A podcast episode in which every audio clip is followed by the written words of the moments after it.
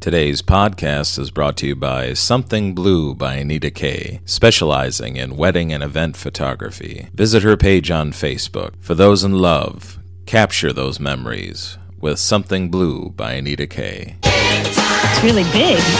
It's getting bigger and bigger. My love bigger than a Cadillac. This has got to be much, much, much bigger. the biggest fool. This is probably the biggest thing I ever got into. That's big, big, big.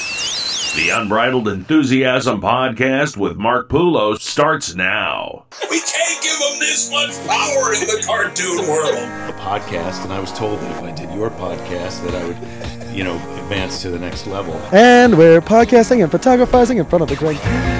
the worst gigs of their life are, are because of Mark Poulos. Anyone want a husband? Free free to a home. Now it doesn't even have to be a good home, just free to a home. Ladies and gentlemen, Andre the Giant would like to do his impression of Willie Nelson. Suck yourself dry.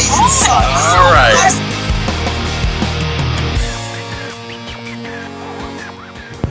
Hello, folks, and welcome back to the Unbridled Enthusiasm podcast. I'm Mark Poulos. Thanks for tuning back in. Today on the podcast, I'm gonna just run through some of my favorite road stories I've ever heard in my entire career. You know, it's a it's a rare thing, you know, and it's it's it's kind of a fun thing. You know, when a bunch of comedians get together you just start talking about you know the toughest gigs of your career and the best gigs and the weirdest stuff that's happened to you out on the road. And you know it's kind of a bonding thing you know it's like i'm sure it's that way with anything you know like air force guys probably get together and shoot the shit and talk about their stories. Dentists probably get together and shoot the shit. So it's like whatever your path is when you're with those people that uh, that share that path, you know, you just start telling stories. So these are probably some of the best ones I've ever heard uh, being a comedian, and I don't know. I'm pretty sure I've told like every story that's happened to me out on the road, but there was. Uh, there was one story I was thinking about that uh, I don't know if I ever told it on the podcast, and it's by far like the weirdest thing that I've ever been a part of as far as a comedian goes. I was, uh, let's say weird, but it was just kind of strange and it was like dangerous and just shocking, you know.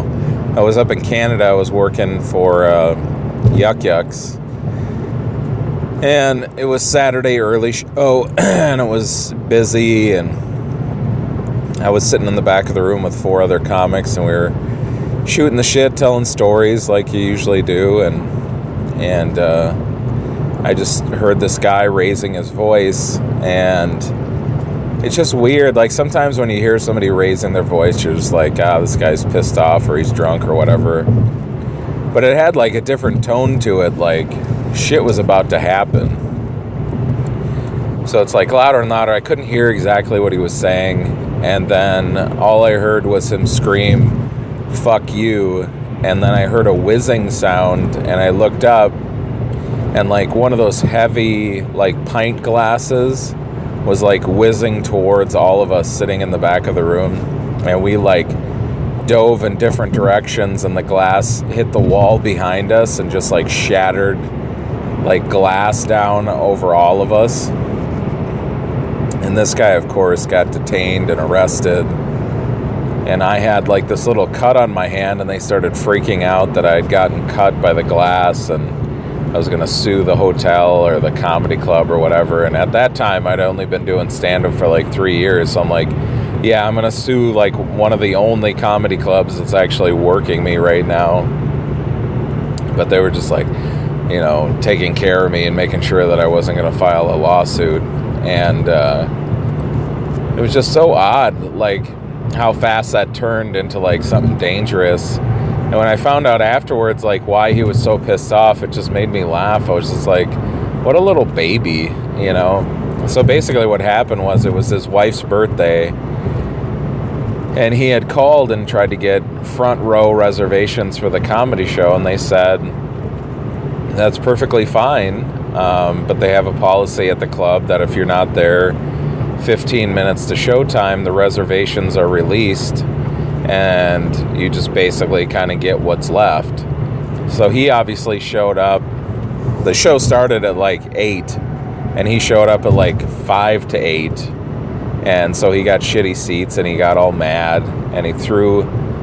And the craziest part was with the pint glass. So the manager of the comedy club was this lady named Linda, and she was talking to them, to this guy and his wife, mostly the guy because he was pissed off. Um, and she just told him like, "This is the policy. I'm sorry. There's nothing we can do. These are the best seats that we have right now. I'm really sorry." And she walked away. When this fucking like 11 year old was throwing the pint glass at her head. I mean, think about that. If he had connected with her head, she for sure would have died or been like seriously injured. And it's just like, wow, how fast that turned, you know? And I think the worst part of the whole thing was so that that all went down five minutes to eight. So it was all this commotion, and then right when eight o'clock hits, like the opening music starts for the comedy show. It's like comedy show, comedy show, and everybody's just like looking around in horror. Like, are we canceling this? Like, this guy almost killed somebody, and he was just like wrestled out of the room. But the show must go on. It always goes on, you know. And uh, basically, I think the. Uh, the best five stories that I've ever heard uh, from the road, funny enough, happened to only two comedians. I mean, well, the story, there are different people involved, but it's always these two comedians that seem to be at the heart of the best road stories that I've ever heard. One of them is the Fry guy, and the other one is Dobie Maxwell, who between of them have five of the greatest road stories I've ever heard in my entire life. So we'll get into it. So uh, I'll tell you one of the. Fr- I'll bounce back and forth because uh, I don't want to do it. I'll do it like top five style, like best. Uh, you know, the the final story is the best story. So the Fry guy, he's a comic.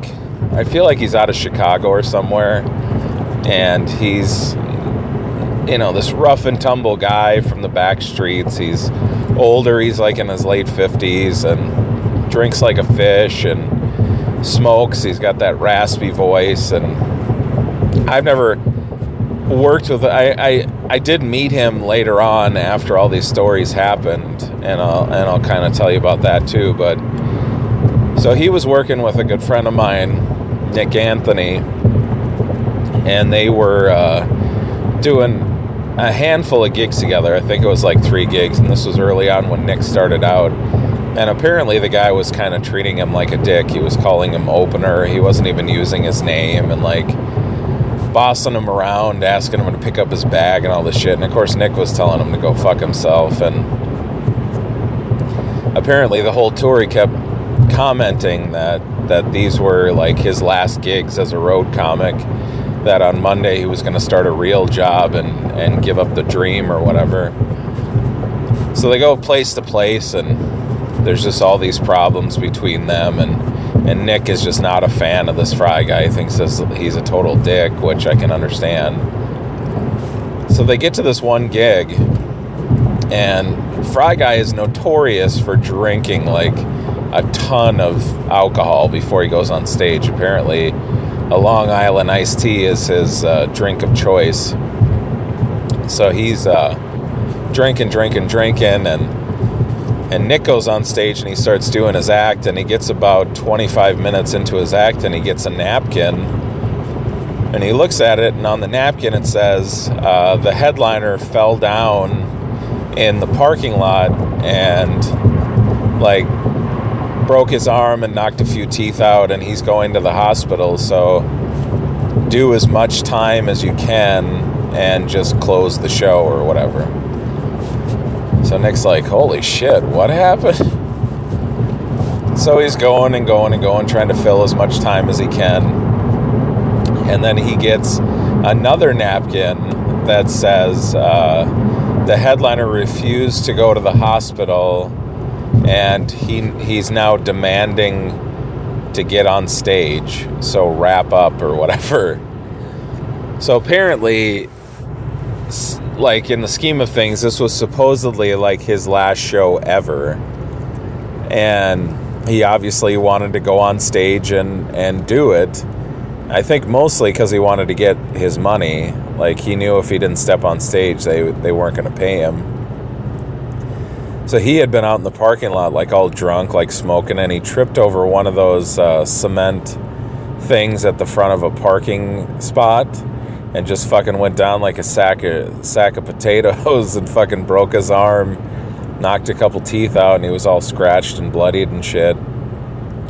And he literally went on stage and like tried to do as much stand up as he could in excruciating pain. His arm was like in a fucking sling. He told the ambulance that he was going to go to the hospital after the show. So he finishes what what uh, what he considers his comedy act. And Nick started feeling bad for him. He's like, you know, let me let me give you a ride over the hospital, man. And uh, they were driving over there, and and he was like emotional, I guess, and like apologizing to Nick about being a dick to him. And he was like, Ain't this a bitch? My last show ever. He goes, I feel like the universe is trying to tell me something. He's like, Yeah, no shit. So that that guy, the the second story from him is by far like one of my favorite stories I've ever heard about a comedian on the road because it's just so ridiculous. Um, but I did I did meet this guy at some point. I think it was like a year or two ago when I was at the uh, Funny Bone in Columbus, Ohio. He was there showcasing. So apparently the his last show ever didn't last too long, and that happens a lot in the comedy business. You know, guys they're in the business for like 10, 15 years, and nothing's really cooking for them and and you know they got a family at home so they just decide to you know hang it up and and get a real job. And of course then they go back to the real job and realize how shitty real jobs are. And they're like fuck this i'm going back on the road. And so i met up with him at the columbus funny bone and he was like every bit what i thought he was going to be. He was wearing like a chicago blackhawks jersey going on stage. He was like missing a few fingers and apparently, somebody had said that he got all drunk and was lighting fireworks off and blew two of his fingers off, which is insanely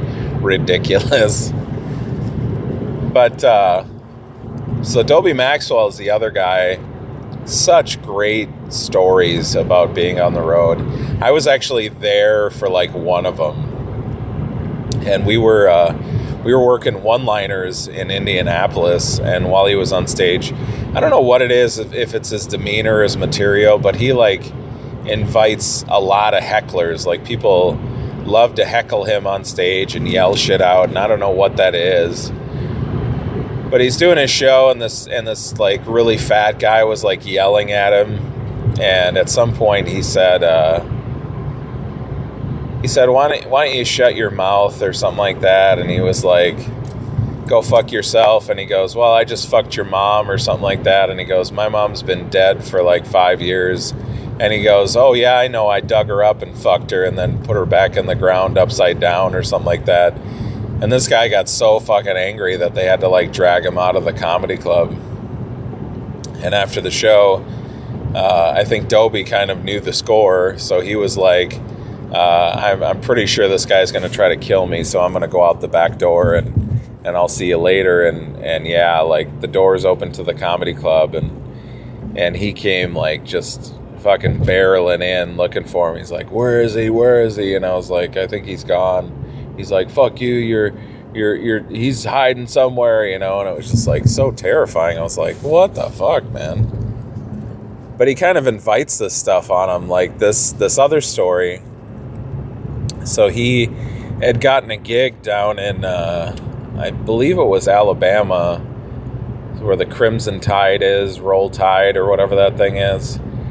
So uh, he had gotten a gig down there, and right around the time that he got this gig, uh, like the legendary coach for the football team down there, Bear Bryant, had died, which is pertinent to the story.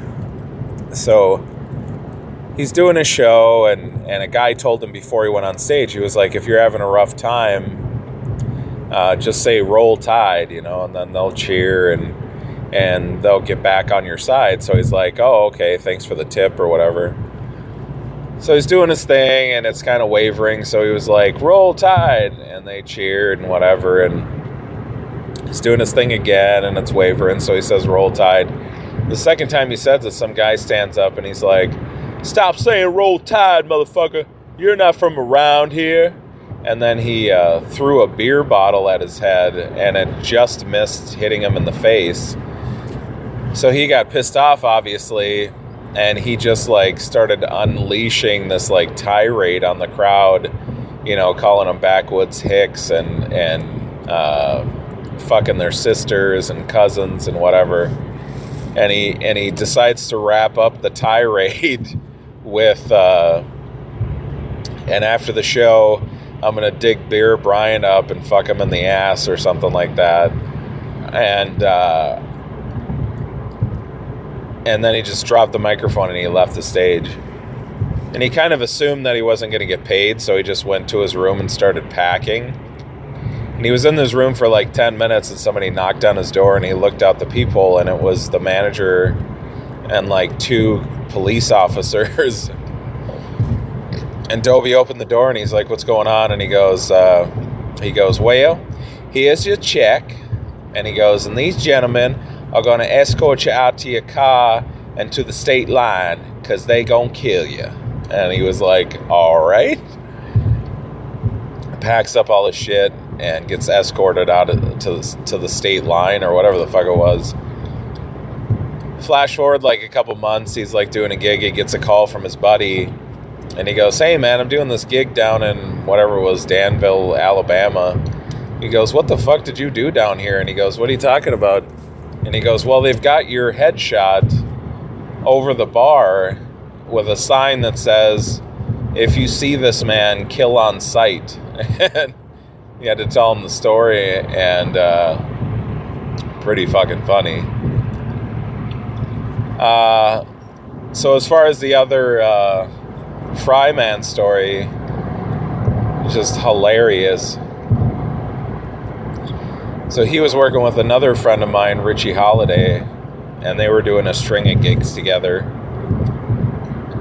And he could kind of tell that this guy was a little off, you know, so he was giving him his distance, you know. So they do this one gig, it's like the winter in a small Minnesota town. The gig didn't go really that well, so after the show, Richie's like, I'm kind of hungry. I'm going to go to this restaurant a couple blocks down the road. And Fry Guy's like, I'll come with you. So they started walking to the restaurant. And they passed this strip club. So he's like, hey, before we go eat, let's let's hit the strip club. And Richie's like, ah, it's not really my thing. I don't really feel like going in the strip club. I'll meet you at the restaurant or whatever. So Fry Guy goes into the strip club and Richie goes down to the restaurant and he just kind of orders some food and he's waiting for the fry guy to show up and here comes the fry guy walking in with two of the like most disgusting strippers you've ever seen in your life like four oh 40s teeth missing just like cellulite everywhere and what could only be described as their pimp he comes and sits down with Richie and the and the two girls and the pimp like sit in a in a booth like across from where they are. And he goes, "Hey man," he goes, "I just uh, I got these two chicks. They're gonna let us fuck them in the ass for fifty apiece." And Richie's like, "No, that's okay. Uh, I don't I don't think I want to do that." And he was like, "Come on, man." I've already worked this deal. It's already set to go. And he's like, well, I, I appreciate you making a deal for me for ass sex, but I don't I don't really want to do it. And then uh, I guess the the the pimp like overheard the conversation and he was like, "So we don't have a deal?" And he's like, "No, we've got a deal. I just got to talk him into it." You know, and they went back and forth, and then then there was some argument between the fry guy and the pimp, and Richie was just like, "This, I, I can't deal with this anymore." So he just slides out of the booth and leaves the restaurant, and he's just kind of standing outside, like trying to figure out how he's going to get back to the, uh, how he's going to get back to the hotel.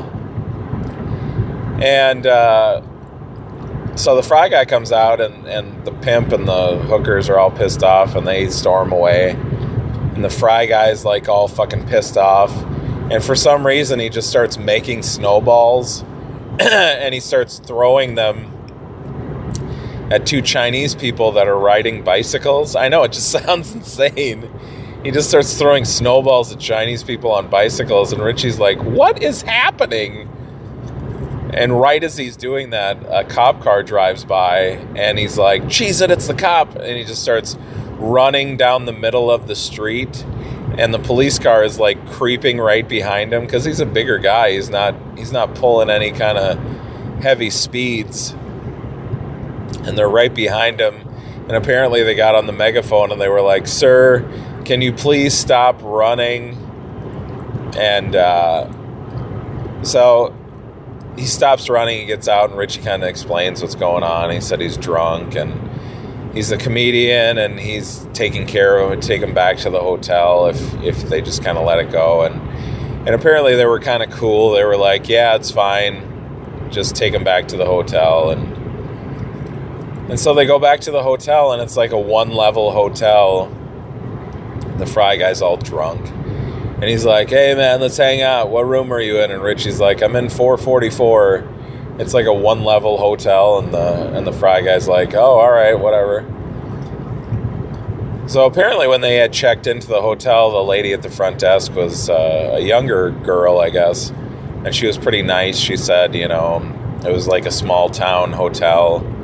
And she said we've got uh, a bunch of juice and milk down here that we put out for the continental breakfast and if you guys get like thirsty at all and you want any of it, just come down here and I'll, I'll give you a couple juices or whatever. And I guess it got to be like two in the morning and Richie had woke up and he was thirsty and there was no vending machines in the hotel. So he decided to head down to get like a milk or a juice or whatever. And he goes down there and like the fry guy is like banging the front desk girl behind the counter. And, uh, Richie like is like what and the girl's like she doesn't even kind of like flinch at the fact that he's like having sex with her and she's like oh did you want a juice? It's right over here. And she's like that's okay. Come to find out that the, the next day because he was like what the hell fry guy? How the hell did that come about? And he goes well i went down to get a milk and uh, i said uh, i got 200 bucks cash if you let me have sex with you. And she said okay. I was like oh my god is everybody in the small town a prostitute? Like, what the hell? But yeah, that story always makes me laugh thinking about him running down the street and the police car like creeping right behind him and like, "Sir, can you please stop running?" And why is he throwing snowballs at Chinese people on bicycles? I mean, absolutely the most ridiculous story I've ever heard in my life. So the final story that uh, I've got for you on this podcast is also uh, involving Dobie Maxwell, which is, I think, by far one of the greatest stories I've ever heard as far as like comedic justice and payback. So Dobie was traveling the country in a fucking Geo Metro doing stand up, and uh, he was driving through the winter at some point hit a patch of ice, like hit a truck. His car flipped. He crashed it, and he ended up breaking his sternum in two places. And I don't know if you know the sternum, but that is the hardest bone in the body, and he broke it in two places. So obviously laid up in the hospital for quite a bit and being a comedian did not have uh, medical insurance or anything like that so what his friends did is at his home club they decided to have a benefit show for him and i'm going to keep the names and places of this story a little vague because the guy that i'm going to be talking about is uh, kind of a scary dude and uh, is connected so I don't need any backlash. But uh, so Dobie's home club, the guy who owned it and ran it was like kind of a uh, a tough dude, man. He was like part of some organizations.